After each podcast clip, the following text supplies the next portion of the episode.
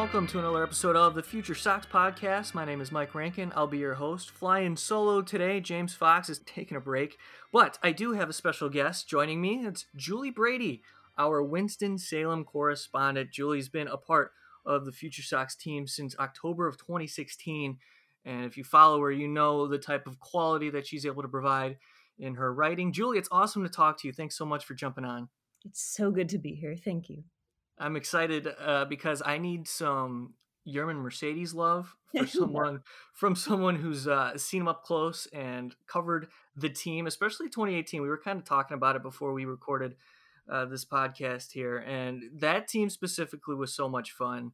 And last season as well, you were you were a part of the Winston group, and there's I I love Advanced A. Like there's a special spot in in my love for baseball because that level i feel like like you get the first look at guys who we expect to be top prospects and they're working their way you know and they're they're just feeling their way through high level of professional baseball and we saw nick madrigal luis robert of course andrew vaughn so we'll get into all that. Uh, you can also find julie on twitter at destroy baseball. So julie let's talk about how you got into us here at future sox and really where where the love for baseball initially was inspired i guess take me back to where it all started for you where well it all began um, in a storied year known as 2005 when i was a 13 year old girl and uh, major league baseball doesn't really market to like preteen girls very well or at least they didn't in 2005 um, so this seeing my dad kind of get progressively more excited over the box scores um, kind of what was what drew me into the to the game in general. Um, you know, I remember their August collapse that year because my dad like groaned really loudly at the newspaper and was like, "Ah, oh, they're doing it again." so like at that point, baseball was this kind of unknowable, like vast thing that I that I didn't really have any idea about. Um, but when they made the playoffs, I started watching, um, and it, something just clicked to me. And and I just remember watching the World Series and like being so scared when the Killer Bees came up to bat um, and you know so so into the White Sox heroes, you know, Dye and Crede and Konerko. Um, so after that, you know, it was it was done. I, I loved baseball with the same intensity that teenage girls love anything, which is a lot of intensity. Um, so just kind of you know continued on that level, and then I kind of fell in love with minor league baseball right after I graduated from college in 2014 and got an internship with the Kane County Cougars, um, who at the time were a Cubs affiliate, and they had um, Kyle Schwarber was on that team, David Bote was on that team, um, and it, they they won something like 99 games between playoffs and regular season. Just one of the best teams I've ever seen, and that's a low A team. So between like the goofiness of the A level minor leagues, like it's just a goofy, weird system. Um, and between how good the Kane County Cougars were that year, I just kind of fell in love with minor league baseball I never really looked back. And I was actually working with the Cougars two years later um, when I was I was scouted off of Twitter by Future Sox's very own Matt Cassidy um, after I tweeted a snarky comment about Aaron Schnurbusch, which I guess was the magic words um, for Matt to be like, "Hey, do you want to write for us?" Uh, and the rest is kind of history. So, did you always uh, kind of enjoy writing? Because obviously, you have a certain style that translates to text. So, where did that all start? Um, it, I'm not even really sure about that. It's something that, in retrospect, instead of focusing my energies in college on my sports management degree, um, I should have probably followed like a baseball journalism path instead. Um, I had never really done writing. I had like a baseball blog in college that I updated infrequently.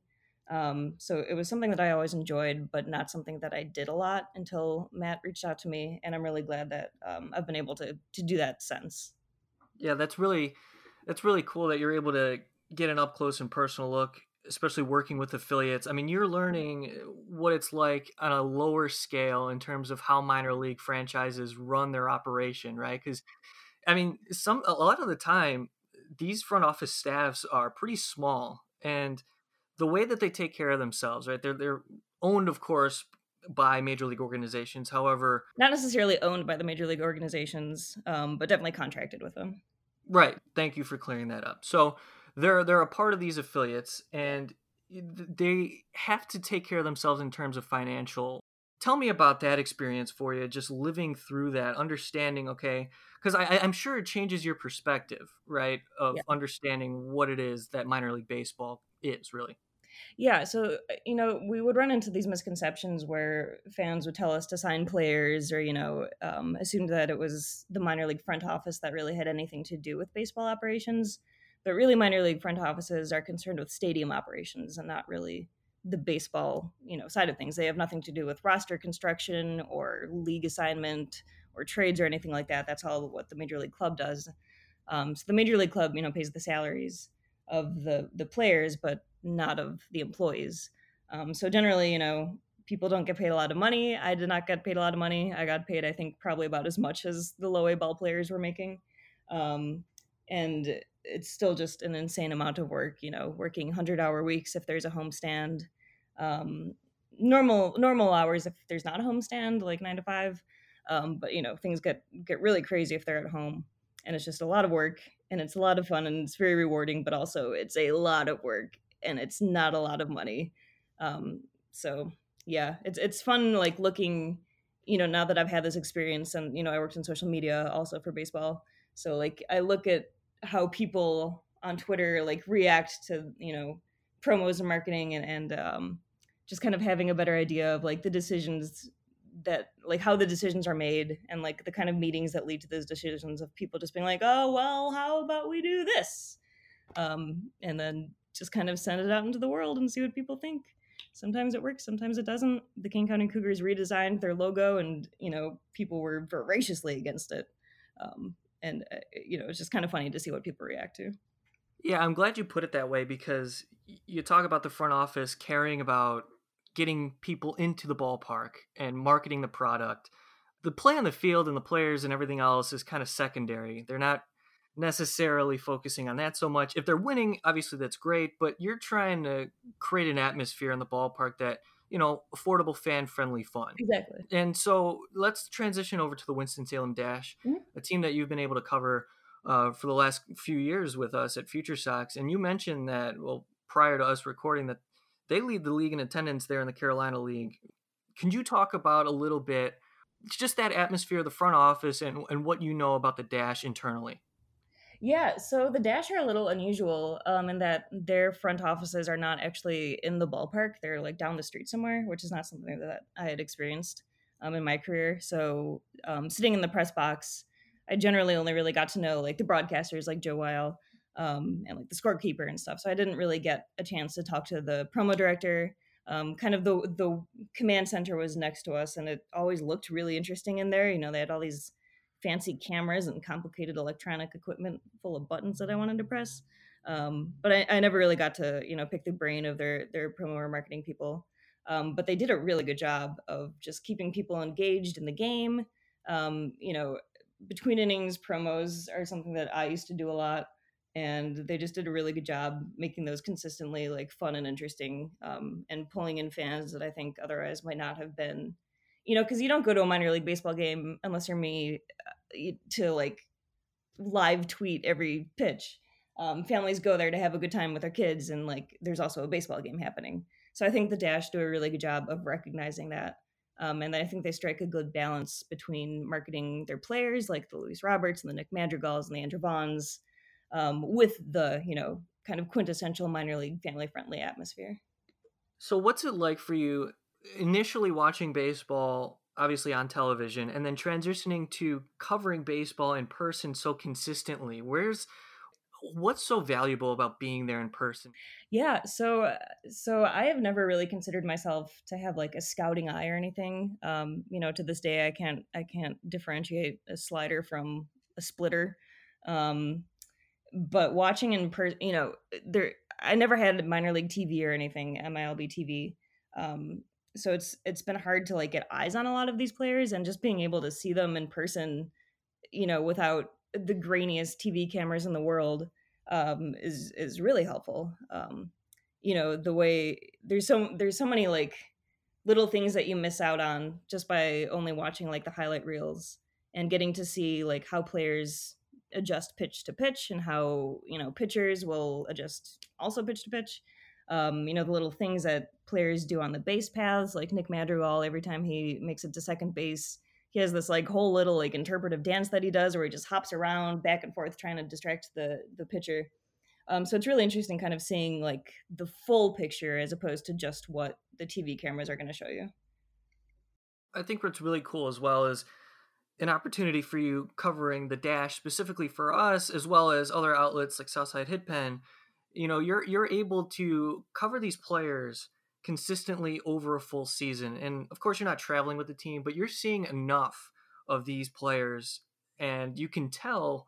Uh, and I don't mean to speak for you, but you know, over time there are changes, uh, of course, and players obviously improve or decline to the point where they're going to stay at that at, at, that level or they'll get promoted. Uh, some of some of these uh, players that you've covered have been a part of the dash for multiple seasons in which you've been there. Who are some of those guys that you kind of recall as okay i'm i remember them. I, i'm used to seeing them. You're rooting for them to improve however you're kind of used to their game at this point.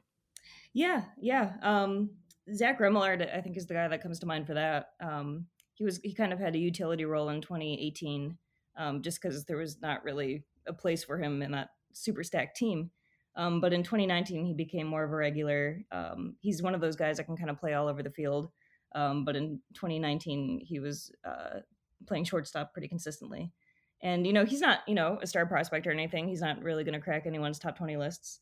Um, but he provided them with pretty solid defense every day. Um, there was a stretch of about three months where he was just the team's most consistent hitter. He was hitting around 300. Um, you know, he would just hit a double. He would, you know, he had a couple walk offs.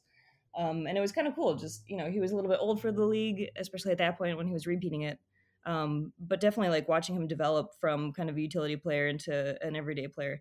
And like something to keep in mind, like baseball is so hard to play, and I try to keep that in mind. Like whenever I'm judging prospects, um, that like hitting you know 250 in advanced A baseball doesn't necessarily bode well for your future as a as a prospect, but it's still a very very good accomplishment. I mean, not many people can hit 250 in, in A ball.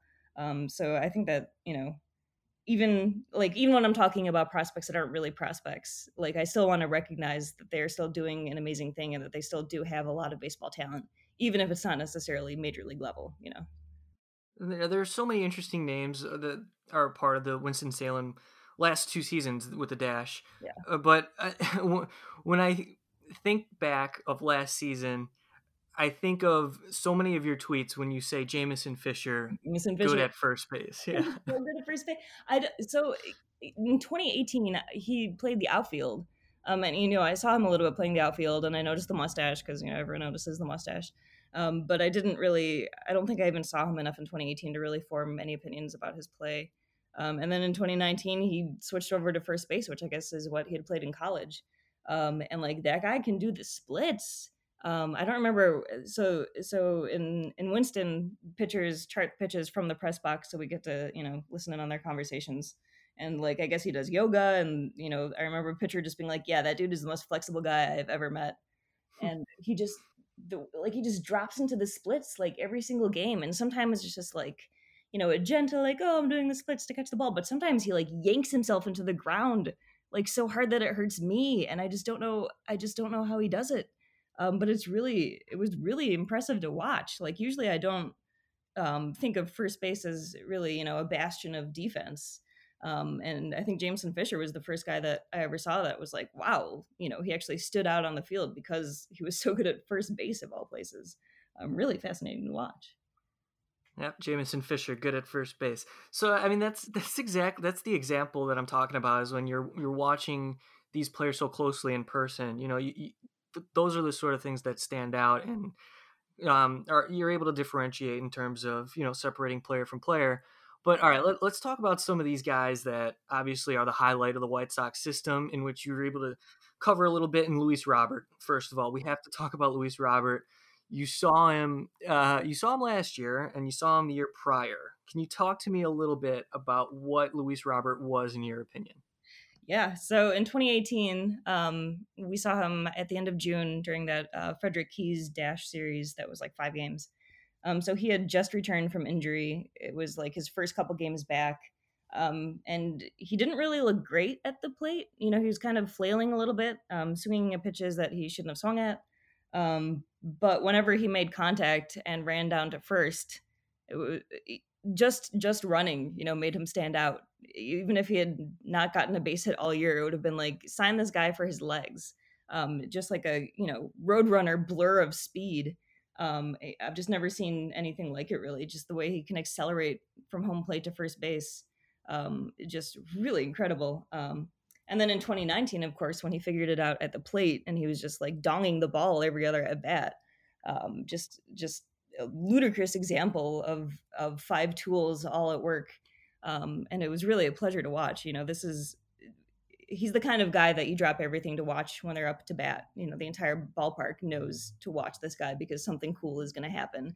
And whether that's him, you know, losing out on a infield base hit by one step or whether that's him hitting a home run that goes 20 feet beyond center field, um, it's it's always just a pleasure to watch.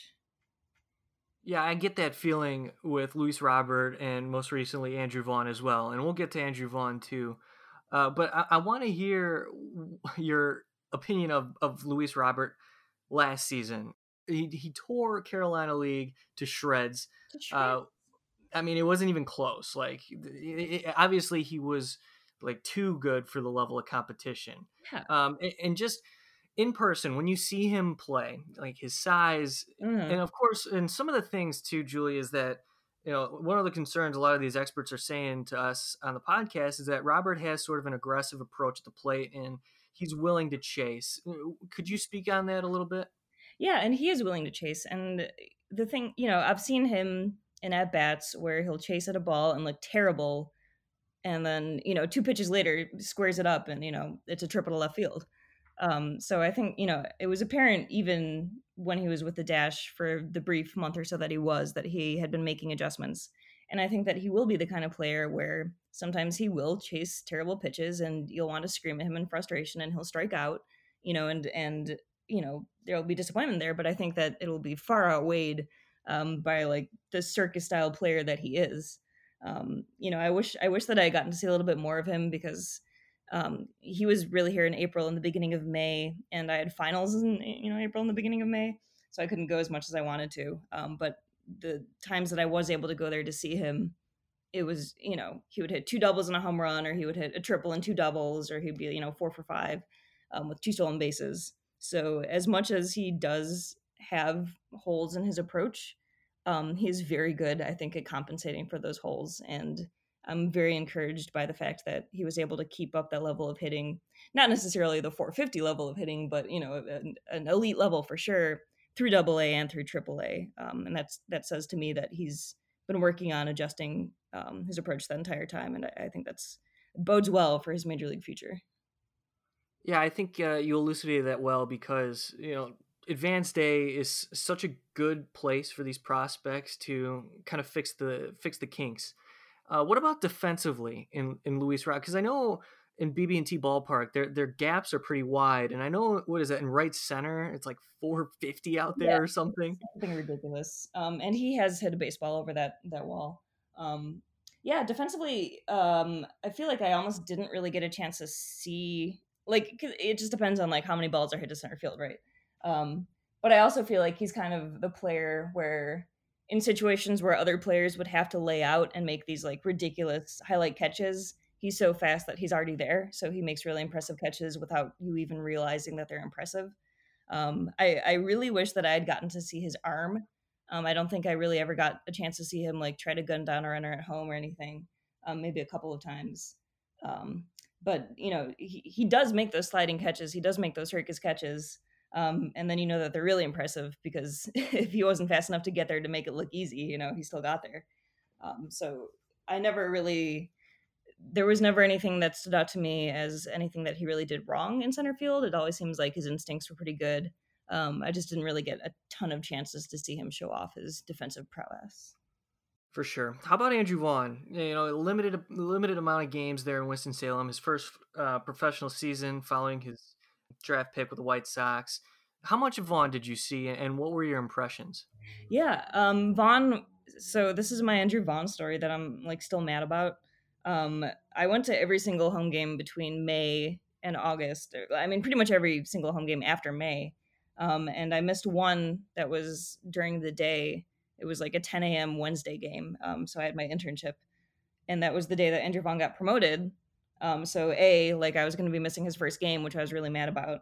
And then that was the game that he hit a baseball out of the entire stadium, you know, over the left field fence, over the stadium fence into the parking lot. So this is like a 470 foot home run and like there i am like in the intern room at the public defender just like following along on my computer i was so mad i was so mad all of my intern friends learned the name of andrew vaughn that day um, it was it was very frustrating um, so i felt a little better a couple days later when i did get to see vaughn play and um, that was the the game that they turned to triple play where andrew vaughn was first base um, so I felt a little better about that, but I was really mad that I missed that legendary home run. I mean, he hit that ball so hard that they didn't have a distance on it because it was never picked up by Statcast.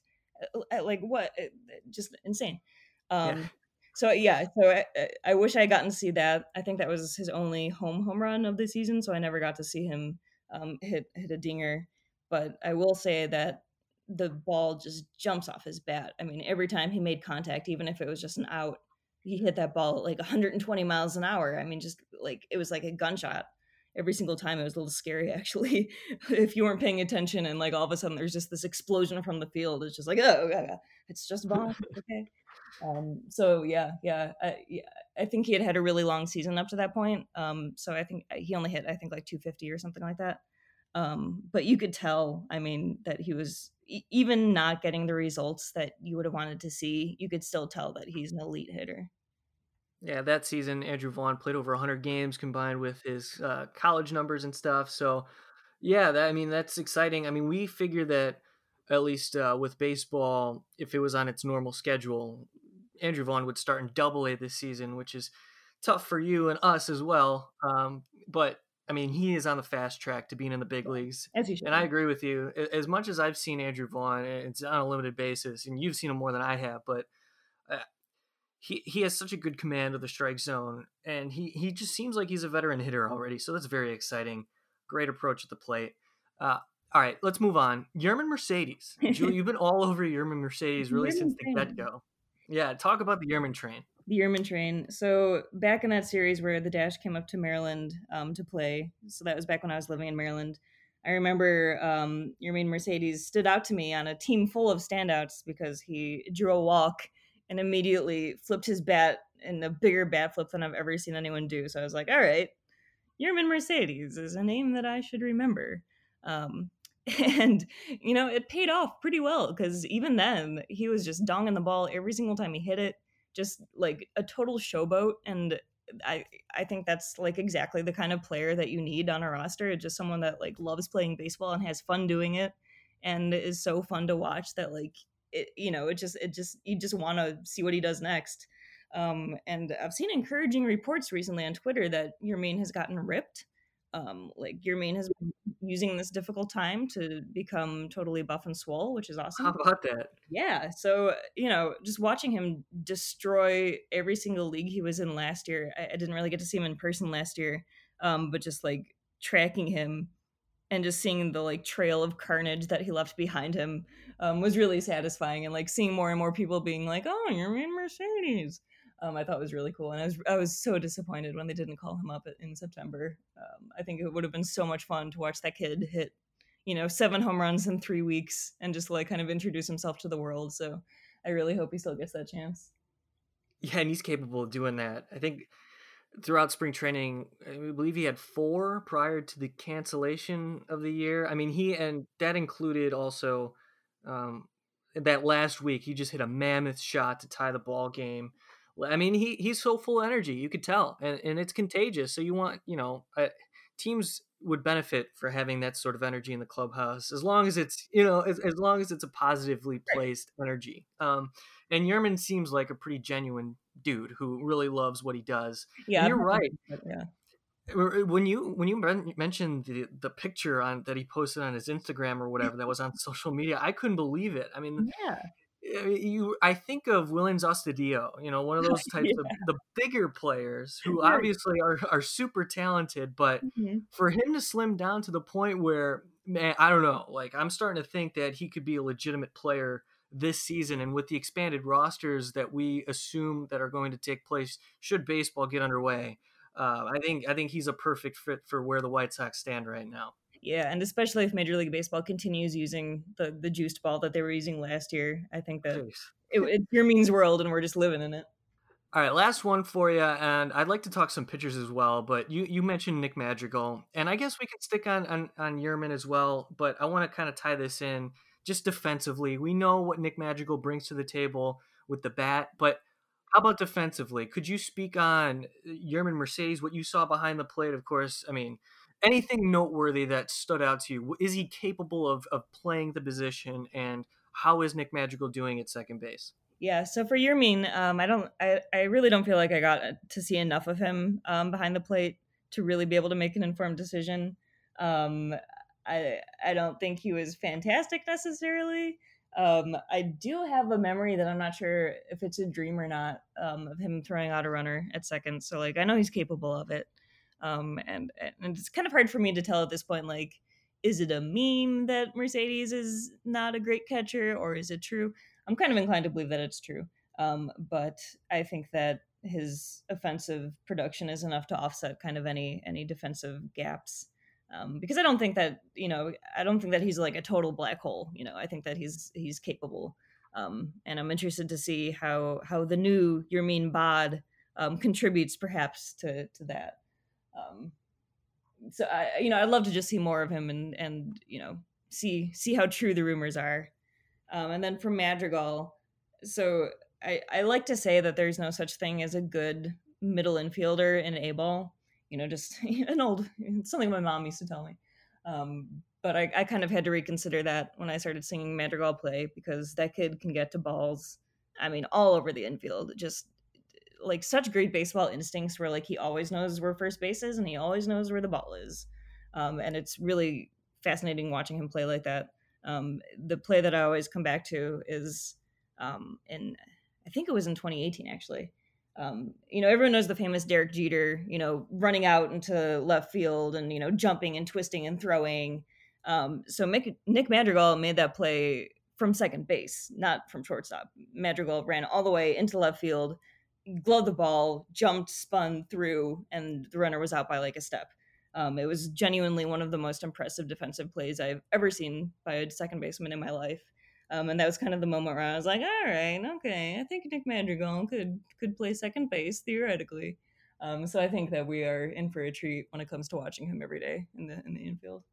Uh, that's pretty reassuring on all fronts, really. I mean, covering all the bases here on some really interesting prospects that you were able to cover in person positionally. Now let's let's talk some arms because yeah. Uh, boy, I tell you what, Jonathan Stiever is captivating a lot of the White Sox audience here. Yeah. And some experts believe that he can translate to be, you know, a top three arm in the White Sox rotation potentially. Do you agree with that from what you saw?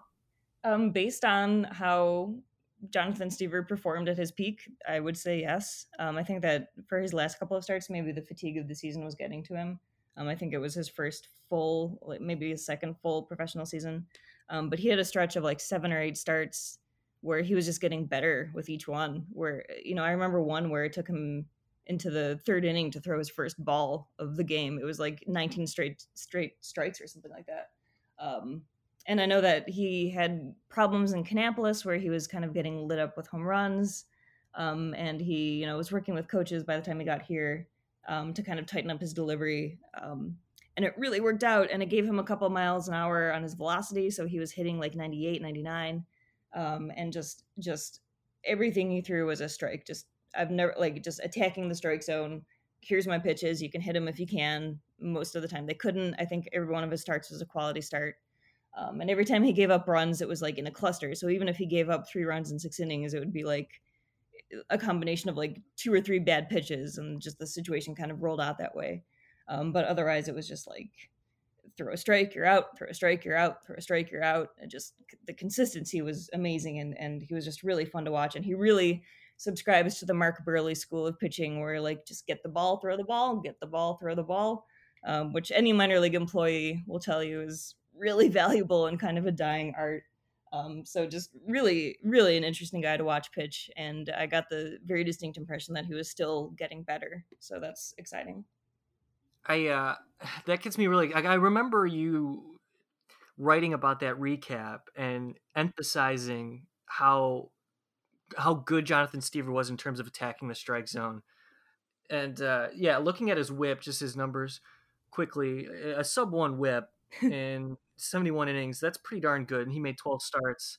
Um, so that's that's very encouraging. And his strikeout to walk ratio was was phenomenal. 17, mm-hmm. 77 strikeouts compared to 13 walks. Yeah. So you love you love what you see there. Only 56 hits allowed, and of course it's Advanced A, so you take it with a grain of salt. But also, at 22 years old, I mean, he dominated that level of competition. So th- that's that's really exciting. But you also mentioned the pace in which he's able to, you know, get through a ball game in his start. And somebody that you know kind of kicked in my mind once you mentioned that is Konnor Pilkington. Yeah, Pilkington, uh, he a third round draft pick in, in 2018 with the White Sox, left handed.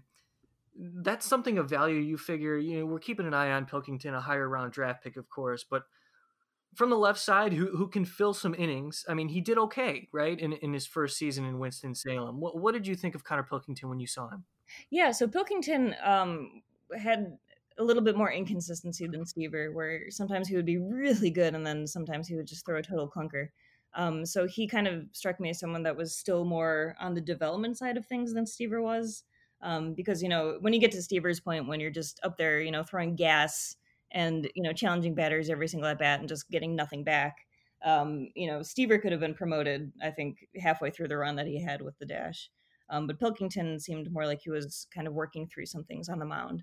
Um, so I always thought that his his windup is interesting because he does this little glove shake. Um, I, I don't know if it's to like throw off the batter or, or what, um, but I always thought that it was kind of interesting when he did that. Um, and you know, sometimes it worked, sometimes it didn't. There's definitely potential there. You know, you can see flashes of it sometimes. Um, he just he just has to get more consistent. You know, I don't I don't really know exactly where the problem is with him. Um, sometimes you know he would get kind of mired down in higher pitch counts um, but then sometimes he would just breeze through innings and i would be like all right like this is the pilkington we know and love um, so i hope that we get to see more of that next year or this year right um, pilkington 22 years old this year mm-hmm. as a 21 year old pitched with winston-salem um, and, and, it should be noted jonathan stiever in his age 22 season put up that 2.15 era uh, with the dash last year. Pretty pretty good, pretty good. All right, so let's see let's see who else we got here. I'm looking at the roster from last season, and I I can't. I always have to bring up Kade McClure because I'm so I'm so interested in McClure. I mean, he's got the size, you know, and he's not overpowering, but I, I love his stuff, and I feel like there's potential there. What what, you, what are your thoughts on Kade McClure? Yeah, I'm actually a big fan of Kade McClure. Um, a, he is huge. He is so tall. So every time he would come into the press box um, to chart pitches, he would have to like duck through the door. Um, I think he's like six seven, just like a hugely tall guy. Um, he's also maybe the funniest White Sox prospect, at least when it comes to the pitchers. Um, I feel like you know the press box was always full of laughter when McClure was in there. Um, so like there's that on one hand, and then on the other hand, he's also a very good pitcher. Um, I know he had that like weird kind of freak knee injury in 2018 that ended his season early. So he was coming back from that in 2019 um, and really just pitching super well all season. He, I, I, for some reason, he just didn't stand out, I think, as much as Stiever because he doesn't really throw as hard. Um, but you know, he he did a really good job. He had a couple, I think, of, of rough starts, but other than that, I'm sorry, you might hear the train horn in the background. I, I live close to a train. Um, it's the Kade McClure alarm. Uh, so it, he had a lot of really good starts. And I'm looking at his stats now, and he ended the season giving up seven runs, but that was his worst start of the entire season. You know, usually it's between zero and three. Um, so when he was on the mound, like it was a pretty good likelihood that it was going to be a, a Winston Salem Dash win. What's it like living in that area? It's cool. I live right downtown, um, so it's cool when the train is not coming through um, and being as loud as possible. I'm about five minutes away um, by car from the ballpark, so it's really nice. Um, it's a really quick drive, really quick commute. Um, I love this city. It's just a really cool small city. Um, I'm really enjoying my time here. That's awesome. Yeah. That's awesome. All right, let's uh let's move forward here. That's really good stuff, Julie. I mean, you're all over it and we're really hoping that baseball in some capacity, obviously in a safe way, right. uh, is able to take place this year. Let's talk about that a little bit, if you don't mind, because obviously we're focused on the minor league scene. But first things first, players and the owners have to come to an agreement um, on what's fair and what they believe is just in terms of, you know, they're taking the risk here and they got to get on the field. And this is unprecedented times, obviously. So right now, there's some changes. It seems like there's going to be an abbreviated season if this, you know, th- this does pass and these players do get back on the field in terms of, all right, we're going to work out a few weeks for spring training. We're going to play in these three team or uh, these three divisions filled with 10 teams uh, regionally. I mean, it's, you know, complete shakeup. Um, universal DH all across the board. I mean, that's just, it's, it's, it's fascinating. It's, it's going to go down in history as one of the unique uh, seasons in all of sports but I don't know. I don't know how you feel about it. I'm just I feel iffy. You know, I, I can't obviously as a fan, I want to watch baseball and of course it's fine if there's no fans in the ballpark. But I I don't know. In the back of my mind, I just don't know if it's a good idea. What are your thoughts? Yeah, yeah, I'm kind of on the same boat and it's uh, like in any case, even if they do manage to do an abbreviated season, like there's not going to be a minor league season, which is so disappointing um, you know, just developmentally, this was such a huge year for so many of those guys, especially the guys repeating um, Double A. Um, but I'm kind of on the same boat as you, where I just I I don't really see how they can pull this off safely.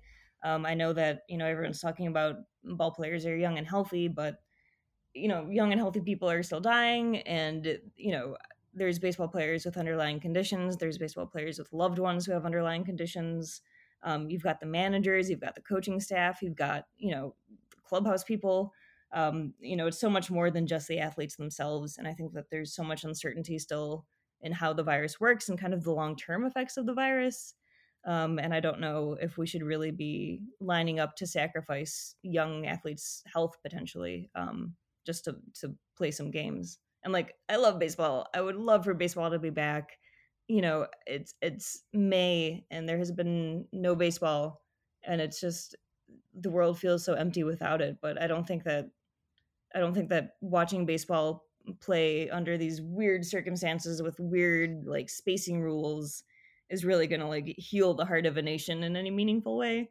Um so i i, I on one hand like i hope they do because like i want to see luis robert hit triples um, but on the other hand, like I don't want people to potentially die. So uh, like to me, it's kind of an easy choice. Um, even if I know that it's like not statistically likely that any player would, it's very possible still. Um, you know, who knows who has underlying conditions that they don't even know about yet. You don't you don't know how safe you are. Um, so just I think there's a lot of question marks that I would need to have filled before I would feel comfortable going forward with the season obviously i have no power or say in that um, but it's just it's pretty concerning to me. Yeah two two really important points i think is the ramifications right? Kind of outweigh what happens should players get back on the field and play right? If things go wrong. I mean it, it, that is something very scary to think about. Yeah. Uh, and two I, I think just the focus right of getting any sort of amount of people together, a collection of people of, I don't know, 30, 40, 50, it, it starts to get a little dicey, mainly because, like, like you said, is all these health professionals that are see i work at 670 the score in chicago and we have multiple doctors that come on the air. So we hear from health professionals and they're talking about okay this is in its infancy like we're we're a few months in already and yet we we still don't really have an idea. And then you, you listen to the other side of the coin financially and economically that's what combats you know the science of it. So how do we balance like morals ethics right? You know what i mean? When it comes to treating something so unknown uh, and, and I, I don't know like obviously there's so much money tied to this season and owners, of course, don't want to take that hit, and players, to their credit, you know, they're losing an opportunity to provide for their families this year. You know, uh, it's different on many different levels because of the scale in which some of these players are getting paid, Right. uh, and then from the owner's perspective as well, they invested in these guys, and those players will accumulate service time. Yeah. Um, at least what what we know at this point. I mean, there's so much that goes into this, and uh, I just I don't know, Julie. This is this is kind of crazy. yeah, I mean, what happens if like one player tests positive? Do you quarantine that team? Do they have to sit out the month? Like, I, Yeah, see, that's, that's interesting because um, Adam Silver, I guess this was reported by Adrian. Wojnarowski. He said that, I guess Silver suggested that if a player, it's like if the NBA gets going again, and this is in the NBA, you know, there's a lot, there's facilities that are opening up, uh, especially in Arizona, like f- full on, full go. But should a player test positive, they would have obviously have to test the rest of the people uh, like associated with that per, that player. However, you can't shut it down once you get it going again, Yeah. right? So, you know, they'll quarantine that specific player, but then continue business as usual. So, I mean, there's a trickle down effect ultimately should this virus continue to infiltrate. You know what I mean? So, I feel like baseball may have to stick to that approach as well. I don't know what your take is on that, but I feel like that's the that's the only reasonable option at this point. Like if they're going to commit to being back on the field, Yeah. right? If a player tests positive, then that player has to be quarantined, but the show goes on. Yeah. I I mean just you know, those guys basically live together. They're in the clubhouse breathing on each other. I know that there's something about how like you know, they would sit in the stands six feet apart or whatever, but I just, you know, knowing baseball players, um, I don't think that that would really be an effective way of curbing any kind of spread because, like, they're dudes. They're dudes that love to have fun and, like, hang out. Um, and, you know, I don't think that playing baseball in, like, kind of a sterile, you know, impersonal, you know, six feet apart from everyone, and you can't, you know, spit sunflower seeds. It just it, it. I feel like if it did come back, we would just be watching kind of a hollow shell of a game, and I don't know how good that would feel. Yeah, how about that? They're implementing some of these guidelines, no spitting, right? You can't high five, fist bump, and that's that's everything that they do. I mean, it's it's instinctual. They don't, you know, it just happens. And I'm thinking too, like I'm watching the KBO a little bit, and I can't help but notice. Okay, a pitcher throws the ball to the catcher. The catcher throws the ball back to the pitcher. The ball is put in play. Three, four, five players touch that same baseball. You know, it's I don't know. It's it's it's a dangerous world. Yeah. This is a sport with a pitch called the spitball, so I'm not really sure why we're so confident. Uh, and and you know the argument is too. It's like, well, baseball is a non-contact sport. They have more of you know a chance to making this work. I don't know. There's implications surrounding it, and I don't want to like focus too much on the negative here. It's just all of the concerns that, of course, the players are bringing up as well. Not only you know just in a physical sense, but also like we didn't even touch on the financial ramifications Yeah, here. But you know, it's all in play. Um, so on that positive note, um, what uh, what are your final thoughts here as we wrap up this podcast? Uh, just just anything that I guess your takeaways from this entire process, the way that Major League Baseball is handling the overall circumstances that we face today. Yeah, I just think that that baseball is a little bit too eager to um to get the money machine back rolling. Um and you know, I think that in a in a just world, well, I think that in a just world there probably wouldn't be billionaires, but in a in a more just world than, than the one in which we live, I think that the billionaire owners, you know, should be able to look at their own bank accounts and, you know, it's one year of of not having a baseball. Like this is not going to bankrupt a team. This is not going to bankrupt any owner um, who could, you know, they could pay for the salaries of all of their minor leaguers and their major leaguers without even really noticing a loss. Um, so I think that, you know, the kind of gnawing at the bit to get back to baseball in order to start making money again just feels a little exploitative almost to me. Um, because, you know, I think that it's more important to be alive than to be making money. Um, and you know, I could get on my anti-capitalism high horse here. I'll say that for a different time. Um, but you know, I think that that's kind of a big part of the problem, where you know the money exists, the money exists, and like we don't really have to be forcing this because the money exists just in the wrong places. So I, I think that the rushing forward to kind of try to start something, um, I just think that there's too many things that could go wrong, and there's too much that we just don't know. Yep, the whole point is keeping everybody alive. Yeah. and that's that's really what it comes down to. So All right, Julie, this was this was a really fun conversation. I I learned a lot. Um, I hope I hope uh, we can do this again soon. And obviously, we want baseball to come back. I mean, we didn't we. Uh, what what else is there to say about the minor league scene at this point? I think we understand that baseball isn't happening on that level in terms of a legitimate minor league season. Right. What do you think is going to happen to these minor leaguers? Because if baseball does get underway and they implement this taxi service system, right. the minor leaguers have to get working somehow. So how do you think that plays out? Yeah, man, I think we're going to see a lot of retirements this year. Um, you know, the paycheck is already so low if you're not on the 40 man that you know uh, these players have to get like construction jobs in the off season um, just just to make ends meet. So I think that you know not having an entire season at all is just going to be devastating to a lot of kids. And you know next year they're gonna we're not going to have 40 teams that we that we did have. Um, you know we have the absurd draft this year, the five round draft that's going to you know shunt a lot of kids into different sports um, or just not being able to pursue baseball just financially.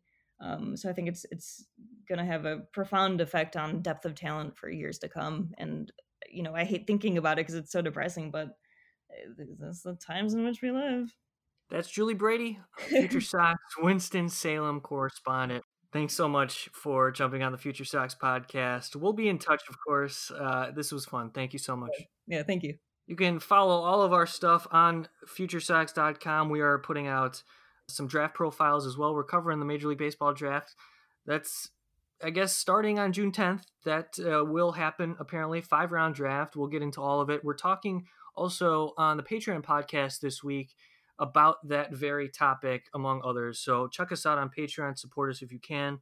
Also, follow us on Twitter. You can follow Julie on Twitter at Destroy Baseball.